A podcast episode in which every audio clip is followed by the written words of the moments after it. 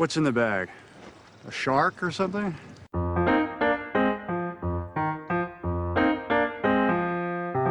Put the bunny back in the box.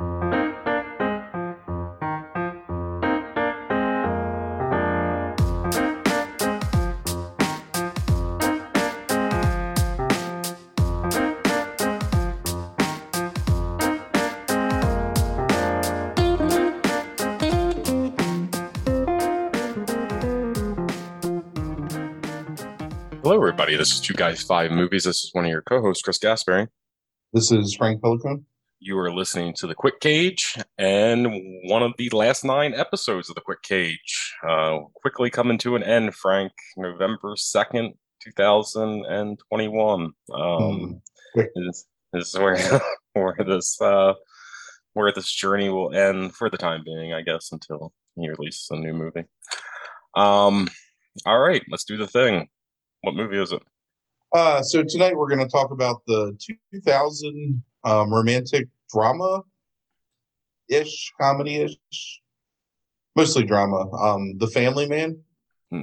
um, directed by Brett Ratner of all people, um, co-starring uh, Téa Leoni, Jeremy Piven, um, some other people. One guy who is in like everything. I can't remember his name. Always Saul, plays, like, a- Saul, Saul Rubinek. yeah, yeah, yeah, that guy. Um, so this is a movie that I would never have expected to like. Um, but I liked it when it first came out, although I think a lot of that was um born by uh, sentimentality um towards maybe the impending birth of my son. Um but also just because I'm kind of a sucker for like a, a good romantic drama. Um, but then watching it again recently for the podcast, like I found that I still kind of enjoyed it. Um, it's basically a like a riff on a Christmas Carol. Uh, so Cage plays Jack, who is a high-powered exec. Oh, okay, so the film opens in 1987, where Cage and Téa Leoni are unconvincingly playing college students. Um, what kind of wig do they put on it? No, none, none. He, hasn't, Oh. he hasn't. He hasn't started to lose his hair at this point. Oh, okay. Um, the way they have it combed, like it's kind of a receding hairline, but it's still like you know full head of hair. Um, not that he doesn't have a full head of hair now. He just has that crazy widow's peak thing going on. Yeah. Anyway, so they're at the airport. Jack is about to go to London um, for a year for an internship that will land him at this high-powered brokerage firm. He's, um, I guess, like he's done a an internship at EF Hutton, but this is like something that'll like propel his career like to new heights. Um, Leoni is um, about to graduate from law school. She tries to convince him to stay. She says something like, when you leave, I know it'll be the end. And he's like, I won't forget about you in a year. So then, flash forward 13 years to 2000, um, where Cage is waking up next to a sultry blonde in a giant penthouse in New York City. he's a high powered exec at um some large like acquisitions firm. Um that's about to land a multi-billion dollar deal to merge these two companies together. Um basically he is a workaholic. He has no real attachments. Um it's revealed that um he never came back after the year and they kind of lost touch and they never ended up together. Um so on his way home on christmas eve he stops at a convenience store to buy some eggnog for himself and um don Cheadle is there Hmm. um trying to cash in a lottery ticket um that the um what's his name ken leung um is playing this uh deli clerk or whatever um refuses to give him the money so he pulls a gun so nick cage or jack talks him out of like using the gun and it's like hey i'll buy the lottery ticket off you. It's a business transaction. Um so as they leave um jack tries to like kind of talk some pull yourself up by your bootstraps kind of talk. Hmm um so then the guy is like oh you know um you're really whatever you're really gonna get it or like you're gonna get what you deserve or something like that. I don't know So anyway, so he goes to bed and wakes up the next morning in a house with Téa Leoni and two kids and a dog. Um, so he's basically been magically transported into the life he would have had had he have never gotten on the plane. Um, so reticent at first to like adapt to the life because he's so confused. Um, goes back and finds that no one recognizes him in his apartment or his firm. Um, he eventually comes to sort of embrace the life with her um, and falls back in love with her again and falls in love with his kids. And some time passes. Um, and when he's fully acclimated to the life, um, he sees Don Cheadle again uh, working in a convenience store and realizes that like his time is up because Cheadle says it's a glimpse that he's going to get of like this other life. Um, so then tries to stay awake as long as possible, spend time with his family, but ends up falling asleep, waking up back in his penthouse. Um, on Christmas Eve, he had received a note that um, Kate, that's the Leoni character, had called him and he missed the call. So he goes and finds her because she's a high-powered lawyer now, and she's going to move there to take over their firm in Paris. Her law firm's like Paris division. Um, so he convinces her at the airport um, that they have this like other life that neither of them got because you know they missed their chance, um, and they end up having coffee together, and that's how it ends with like a pan out of or a zoom out of them talking over coffee. Like maybe there's a chance that they can you know, at this point in their lives, like start this life and actually have happiness. Um, so typically, this movie would be like Trapped in Paradise is a good example, where Nick Cage is just an absolute asshole, Okay. but as things happen to him, it sort of like chips away at him being an asshole. Um, one of the really interesting things about the way this movie's written, and something that like you never see in these kind of movies, is that Jack is genuinely a decent person in this movie. Like he's friendly to everybody. He doesn't undercut people or he's not a backstabber. He's encouraging. He knows the names of like his doorman. He knows the name of the guy that works security. He's bought him Christmas presents. He's encouraging the people that he works with. You know, he's not like a shark or anything. Right. So it's really weird because it's like it's not the whole like Scrooge type thing where it's a man who's grown up miserly and changes his life in the course of one night. It's just a guy that made one decision that altered the course of his life. And it's like, what happens if you don't make that one decision, if you make a different one? Hmm Um, because he still, you know, turned out to be a decent person, you know, good human being. Um, again, like he risks his life to save these people in this convenience store when he really has no reason to do so. Um, and that's what Don Cheadle's like a guardian angel of sorts or whatever, a ghost of Christmas something. Um, but you know, it's uh, like it's it's it's kind of maudlin at times, and it's you know, not like the not like an amazing movie or anything, but it's it's it's nice, you know, and it's good character work by both Cage and Leoni. Like they both play really good roles. Um, I forgot how popular she was at one point. Like honestly forgot about her entirely, except that I mean, I, like I knew who she was, but like she's really good in this. Um, you can see like why she was a pretty big star for a short period of time. Although I can't remember what caused her to be a star. I don't know if you was she on some TV show or something, or she was married to David Duchovny. Is that right? He was married to Duchovny, but um, I remember she had like a small role in Frasier that led to her getting something else. What was it? The, the Naked, the Naked Truth was what it was called. It was a uh, um, she played like a journalist or something um on a sitcom for a few years. She was also on something else big around that time. Bad Boys. The Will Smith movie? Yeah. No, I don't remember that. Anyway, I Um, knew she was really popular. Of the people liked her a lot. She wasn't on one of those like legal shows or something for a while, Um, like Boston Legal or let something. me let me let me look. She might have been. Um, no. I don't know. I just know that she was super popular for a minute, like everyone knew she was.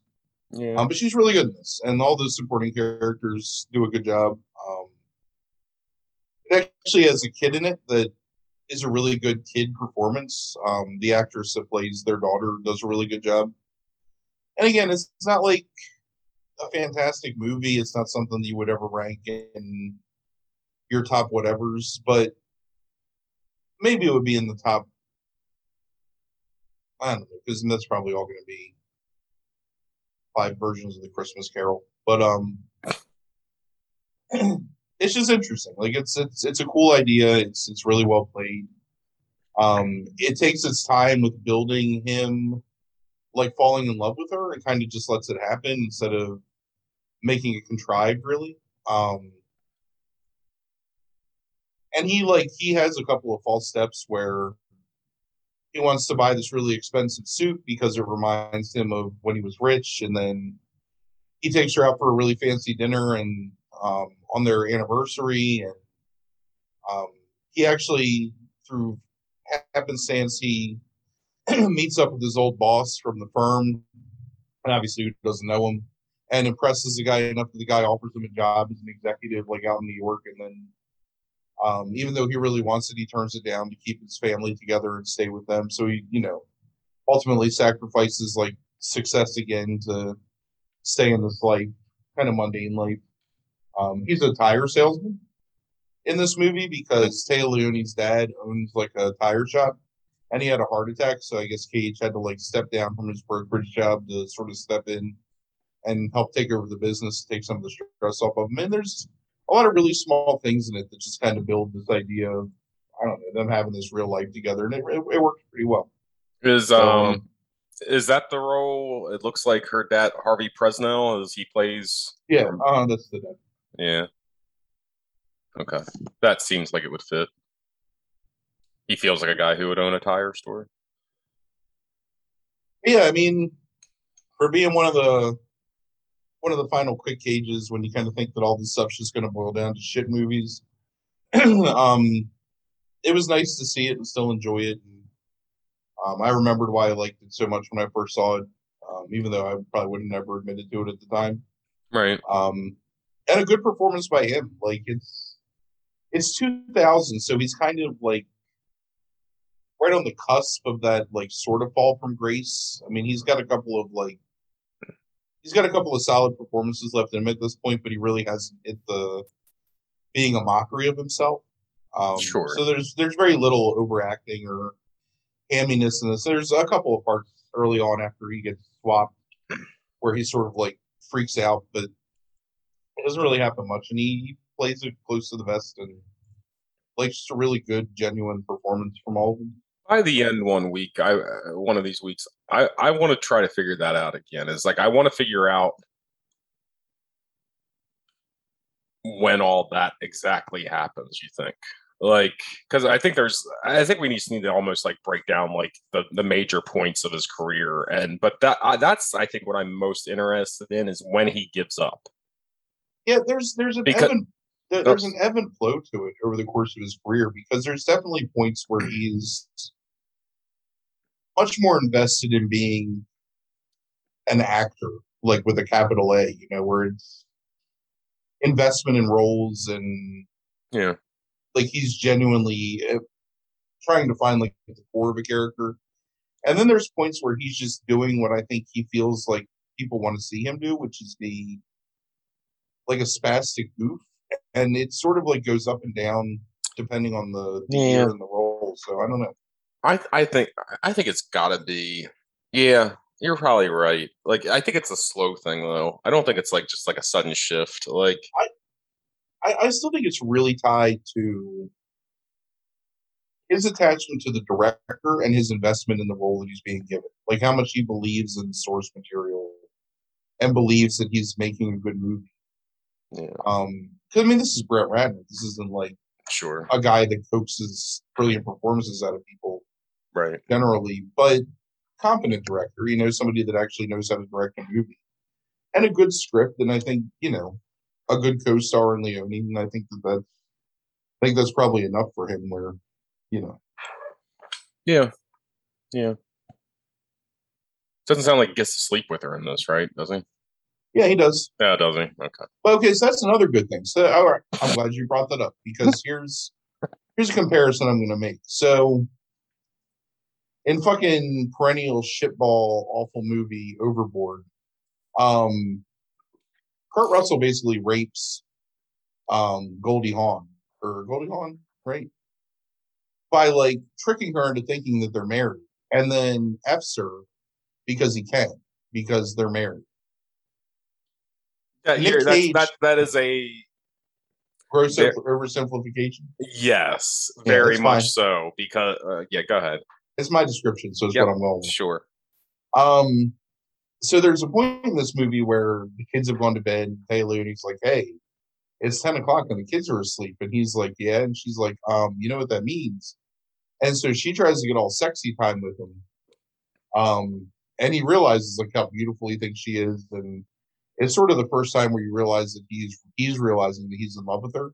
Mhm. And she goes to put on some sexy lingerie, and he pretends to fall asleep because he doesn't want to take advantage of her because he realizes how much he actually cares about her and what an indecent thing that would be to do Sure. when he feels like he's somebody else. So just you know, as a point of comparison Mhm. between weird romantic comedies. a, a, a point of comparison that is unfair, but yeah, sure. Okay, I It's, got it's fair enough. Um, Why is why is why is why is Kurt Russell having sex with? Not Goldie Hawn. Goldie Hawn. it is Gold. Yeah, it's Goldie Hawn. Yeah, yeah. That's that's that's who's in that movie. um, yes. Wow, why did I think it was Melanie Griffith? As soon as I said it, I was like, no, that's not right. Um, yeah, it doesn't matter. We've talked about that movie enough for you, I think. Um, you can go back and listen to the the episode, the top five movies that Chris loves and Frank hates. Um, you wanna wanna hear that. Um, because we talk about that at length. Um, there, but uh, yeah, I, I feel like I, I'm glad. I'm glad that you liked it. I, I feel from your description that I would like probably be bored to tears, but it, you know, it's it's moderately boring. I'm not gonna lie. Like it's very much. It's the most median, like inoffensive movie you could make. right, right, There's no crass humor. There's no poop jokes. There's no slapstick. There's no inappropriate racial slurs or anything. It's just this really hot woman wants to have an affair with him and he doesn't do it because he loves you know because he's fallen in love with his wife. Like there's just all kinds of like small things where they could have done something terrible and they just decided to play it straight, I guess. So eh, Yeah. you know. all right. Well, that's cool. What's the what, Yeah. what? What do you get the movie, and what do you get at this performance? I think his performance is a solid B. Mhm. Um, I mean, again, it's it's it's very much just a So an eight. yeah, it's it's a very nice performance. You Mhm. know, it's very friendly and it's kind of homely. You know, like I, I don't know how to explain it, but it's just it's it's it's good. It's fine. And may, maybe a seven point five. Okay. And that's probably the movie. The movie's probably a mid C. You know, hmm again, it's not anything like you're not overly impressed by any camera work or there's no interesting direction or mise en scene or the performances are all just very good. The script is just good, you know, but it's it's heartwarming and it's I think it's a really good Christmas movie, honestly. It's um one that I forget about a lot, um, but I've been thinking about and I thought we would actually make it to Christmas again so it could be a Christmas movie, but I fucked that up because we should have done this like nine months ago. Right. Um. You do. Oh, did I? Did I? Did I not know this? Ratner. Ratner got caught up in Me Too. I don't remember that. Did he? Huh. Yeah, seven actors, including Olivia Munn, Natasha Henstridge, and uh, Elliot Page, accused Ratner of sexual assault and harassment. Um, Really? calls Warner Brothers to sever all ties with him. Hmm. Well, let me let me let's look at something here real quick. Oh yeah, that dude hasn't made a feature length movie since 2014. Interesting. Um, let's roll briefly because I know there's something else you want to talk about. So let's real briefly um look through Ratner's filmography real quick. Can you tell me if this is his best movie or not? Then potentially. Very different from his other movies, but still. Uh, I gotta look it up. um, So in '97, just so everybody doesn't have to look it up themselves, '97 he has Money Talks, and then it's Rush Hour, Family Man, Rush Hour Two, Red Dragon, After the Sunset, which I don't know what this movie is, but it stars Pierce Brosnan um, and uh, Woody Harrelson, something kind of comedy action crime thing. Then X Men Last Stand, then Rush Hour Three. Ugh. Um, and then Tower Heist, which is a Ben Stiller um, heist comedy, and then Hercules, which is I did not know existed, but apparently is a um, uh, rock vehicle. and playing Hercules. hmm, yeah, you kind of remember that. Fuck. Um, Earned 20, 244 million on a hundred million dollar budget, so I guess it worked out. it's probably this in Rush Hour. yeah, Are probably one A and one B. Yeah. I'm Yeah, a huge fan of Money Talks. Um, right. Rush Hour Two is fine. I don't like Red his Red Dragon. Yeah, we well that was on a was that on a bad list? Like a worse use sequel? Red Dragon? I thought used Hannibal. Maybe, maybe. Hannibal is the worst of them. Um, I get them all confused, honestly. Like which one's which. Um, Last Stand is is okay. It's the last of those. Um, is that Phoenix? Is that the Phoenix story? no, that's the one. Well, maybe Yeah, it's it's. It, I think it's Phoenix. I That's the don't know, very, it's- that's the third one. It's terrible. We watched it in Yeah. the movie theater and it was awful. Hmm. Is that the one that ends with the Phoenix like under the water? No, that's the second. That's the second one teasing all the Jean Grey stuff for the third one. I think the second one ends with the Phoenix coming up out of the water or whatever. I really don't. I really don't remember that movie then at all. So I don't know. Yeah, the la- last stand we saw in the theater, um, and it was. Is really that. I'm I'm Juggernaut bitch? Is I, from I think. I think. I think. Yes. Yes. Yep. Yeah. Yeah. That's the one where like, fucking Wolverine, like you know, gets all of his like fucking flesh melted away from Jean as he's like trying to walk to her to like save her and shit like that. God, I don't remember that movie. CGI looked really bad. Um, Yeah, Rush Hour in this, yeah, and that's it, Yeah. pretty much. Rush Hour still holds up. Rush Hour Mhm. Two is whatever, fine. Um, you but, uh, understand the words that are coming out of my mouth? and then Rush Hour Three is um one of I tried to watch it during COVID because I watched the other two, um, and uh, they were all on HBO, and I tried to start watching Rush Hour Three, and I realized I'd actually never watched Rush Hour Three. Um, I just seen the trailer and just assumed I watched it, and holy shit, I wa- I got like 18 minutes into it, and there's a scene where they end up chasing somebody into some sort of children's like karate dojo. Um, they're all Hmm. Asian students, so it's like in Chinatown or something, I think. And um, fucking uh, uh, Chris Tucker ends up fighting the children, like because they won't let him through to chase this suspect because they dishonored like the JoJo or something like that. And then Chris Tucker fights some of these like children, and it's one of the most embarrassing comedy sequences I've ever seen. And I shut it off. I couldn't watch it anymore. I think you meant to say amazing, because that sounds amazing. Chris Tucker fighting a room full of children. Uh yeah. Um, I'm sure they thought it was really funny, like at the time, and Yeah, it's that. That's a movie I would have no interest ever in seeing. yeah, yeah. All right, so there was um a couple of deaths you wanted to talk about. Oh, we're just getting right into that. Sure, why not? What what what? What do you you want to talk about Rush Hour some more? Oh I can man, talk about Rush Hour. I really don't want to talk about Rush Hour. You want to talk about Family Man more? I was going to reflect a little bit on the quick cage coming to an end. A little, Oh, well, we like still as got we um, two months. I know, but I okay. know, but all right, okay, it's sure. Let's do that. Let's do I that. don't, I don't, I don't, I don't feel like. I don't feel like watching the rest of these movies. that's what you wanted to express. that's that's what this is all about. right? Like you would think it would be this like like sort of I don't know, like Feeling of accomplishment. Right. You know, like, hey, we we've gotten through all these movies and never thought that you know it would come this far when we first started doing Oh, it. I've but already started like, for the last episode. I, I've already started taking notes on the questions I have for you, Frank. oh my god, it's just like I had to type the list out to send to you just to make sure that I was right with like where I was, Mhm. um, so I could remember what I had to watch. Um, So just so everybody knows, we have Frank has put himself in the position of so you got the Cotton Club, right? right? Racing with the Moon, right?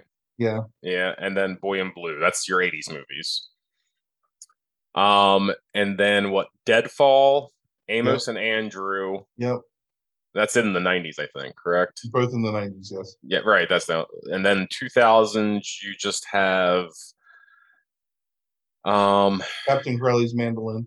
right. And then the 2000 yeah, then the animated stuff, which kind of spans throughout all that time. And then Sorcerer's Apprentice is all you have left in 2010s. Yeah. Yeah. Oh. Yeah. I never want to do the animated one because it feels like such a cop out. I don't. Also- I- I- so many of those roles though are such small roles. I don't think it is. You you, also- you you've watched every movie, even if he like played like you know.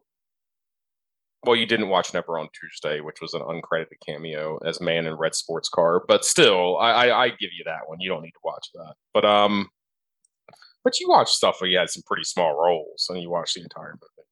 Right. Fast Times at Ridgemont High. And I say voice, yeah, and I say I say I think voice work like you know is is different than Fucking Snowden, where he's in it for like, uh, right.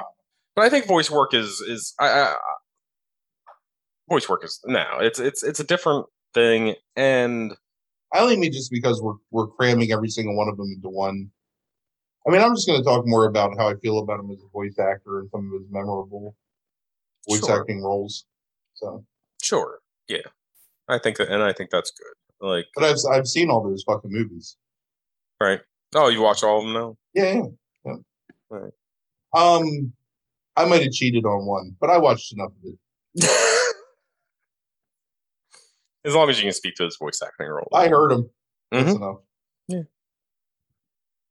Mm. Ah, all right, It's- let's talk about some deaths. Go ahead. Yeah. Oh, I'm gonna yawn. Hold on. Hmm. These motherfucker, these, these people died, Frank, and you're like you're just sitting there like yawning, like you know. They're still gonna be dead when I finish yawning. Hmm. They were dead before we started the podcast, and they'll be dead after. Um, but in all seriousness, two um two actors that I have a lot of respect for, and I think um responsible for some really like uh, iconic, maybe well, definitely iconic, but Yeah. uh, memorable, pivotal roles in the stuff they did. Um, uh, Jean Paul Belmondo, um, French actor, uh, notable for being one of Godard's um, recurring actors. Um, star of one of my favorite films of all time, Breathless. Uh, he passed away the other day, and then I think later that same day or maybe the next day, um, Michael Williams, uh, the Yeah. actor who played Omar in The Wire, um, also passed away. Yeah. Um, so Belmondo, if you would have asked me a month ago, I would have said that I probably assumed he was dead. Um, considering that he was, you know, a, a full grown adult in the 1960s. So thinking of him living, you know, basically 60 years past that, pretty impressive. Um, I think he was 88 when he passed away. So a, a ripe old age. Um, Williams was particularly sad to, to read about, um, just Yeah. because he was young. Um, really powerful actor, especially in that role. Like maybe, maybe one of my, I don't know, I mean, who can give a number? One of my favorite roles ever, um, of an actor in a television series. Um, definitely some of the most memorable scenes in one of the best television series of all time. Sure. Um, just really, it's it's always just really sad when you kind of come to know someone for their work and um, form a connection with them through the characters they play on the screen, and then to learn of their passings that always um not the same as someone you know. And I think we I think we've talked about this on air before.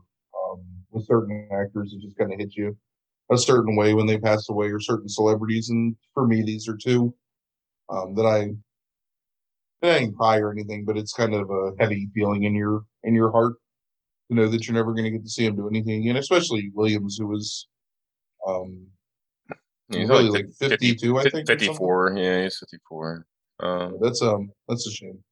Yeah, and especially I I don't know how like not that any of it matters, like but I don't know how familiar you are with like his like some of his biography and stuff like that. Like but I I know that The Wire like being involved in the production of that, like in the world that The Wire existed in, triggered a lot of things in him. Um and even when like we were watching The Wire, he was going through some pretty bad times in terms of addiction. Um um i think it was particularly season three um that he really kind of like has a downfall and he had battled off and on with it before that but like apparently like playing that character and being involved in that world really triggered some stuff for him. And um he um uh got over it and like you know but just back and forth back and forth you know like addiction goes a lot of times. And um, yeah, it's a shame. Um, captivating guy. Um, a lot of really good interviews out there with him. I think the Atlantic just had one today that they reran previously, talking about being, um, you know, typecast, stereotyped, um, um, as a particularly a black actor. Um, and like a big thing in his career has always been that facial scar that he had, um, that he's talked a lot about, like in the press but captivating guy. There's been a video going around social media and um, you know Reddit and places like that, like of um, uh, him being in the Criterion like studios and going through their shelves and picking up movies and stuff stuff like that, and like just a guy who like really loved.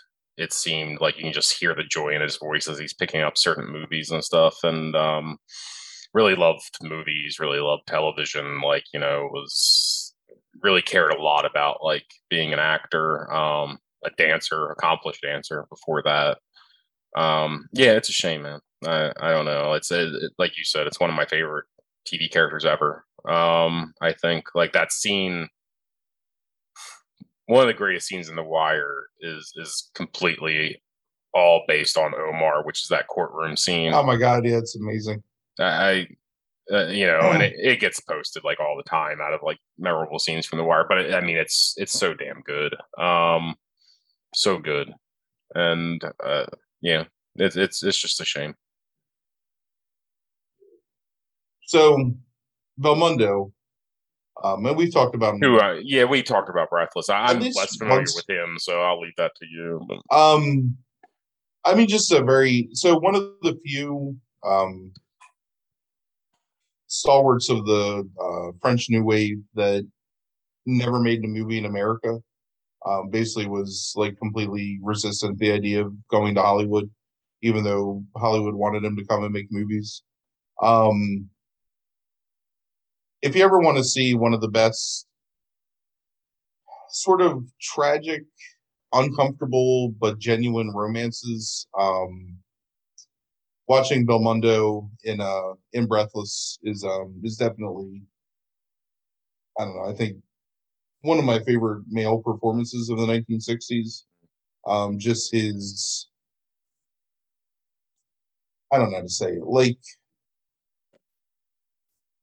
his self-assured but um neurotic like coolness where he's both possessive and aloof and just his interactions with with Jean Seberg where sometimes he's a complete like douchebag to her and sometimes it's obvious that he loves her and it's just a really complex performance in the course of 90 some minutes or whatever. Um but just his effortless cool that he brings to like any movie that he's in. He was um really just a you know great actor.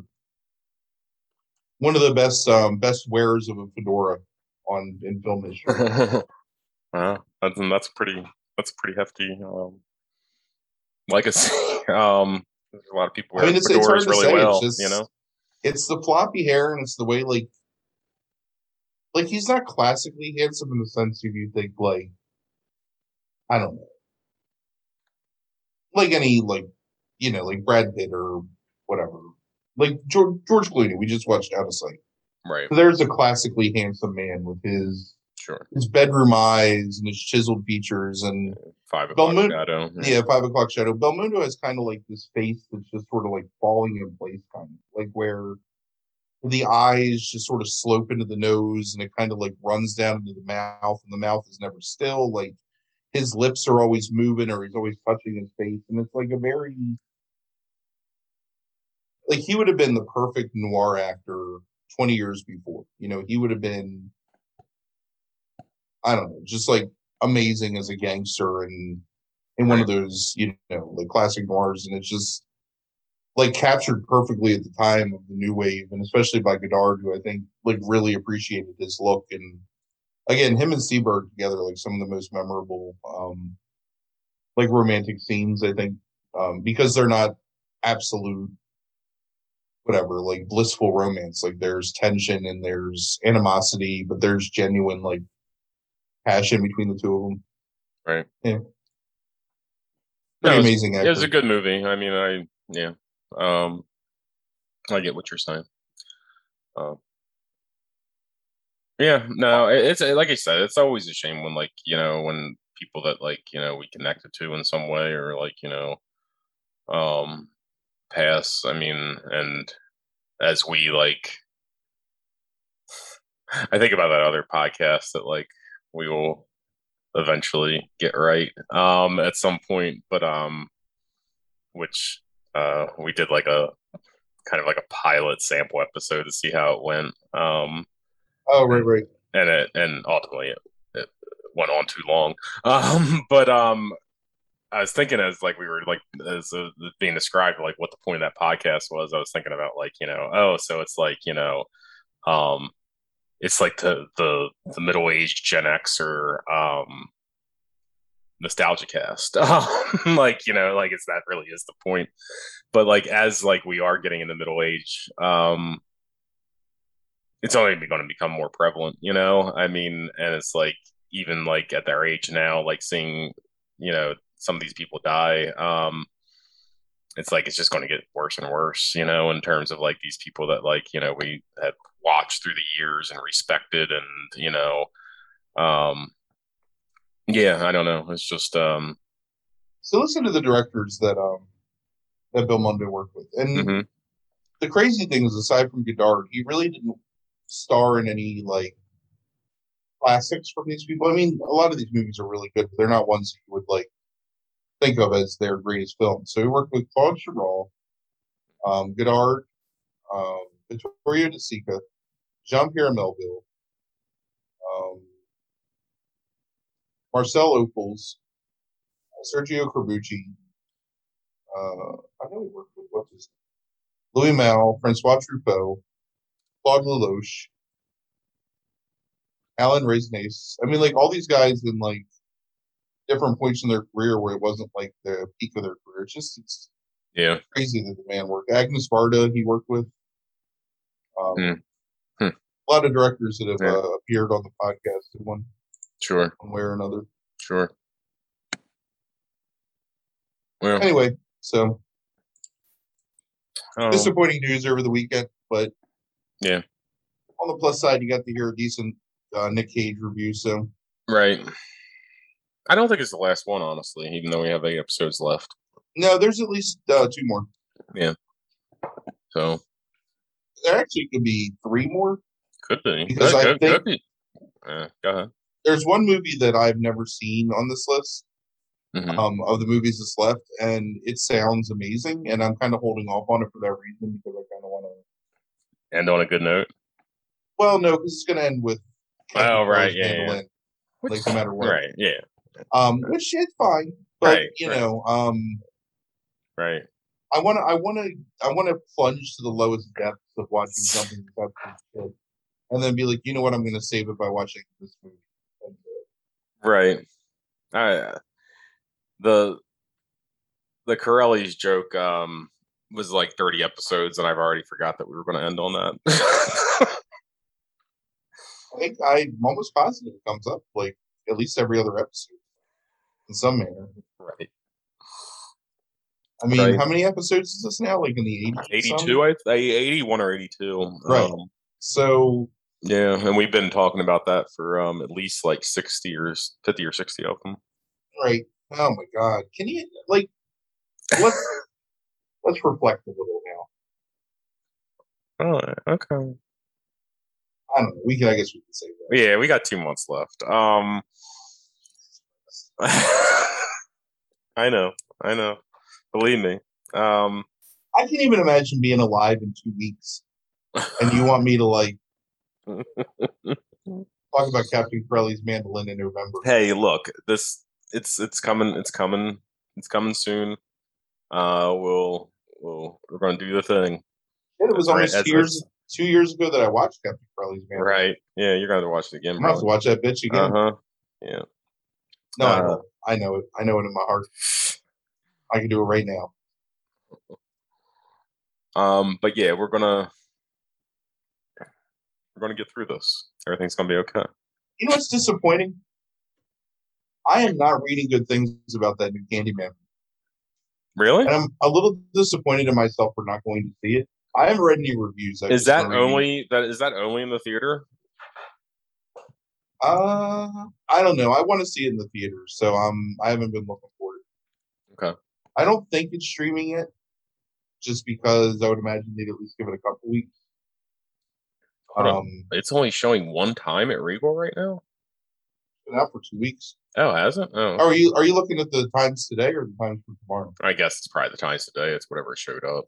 Oh, because Yeah. they're only showing what's left for the day. Right. Gotcha. Right. You can still buy tickets for. Understood. I got you. Just probably got like a ten o'clock show or something. On the other side of that, I have heard amazing things about um Shang Chi, the Marvel movie. Yeah.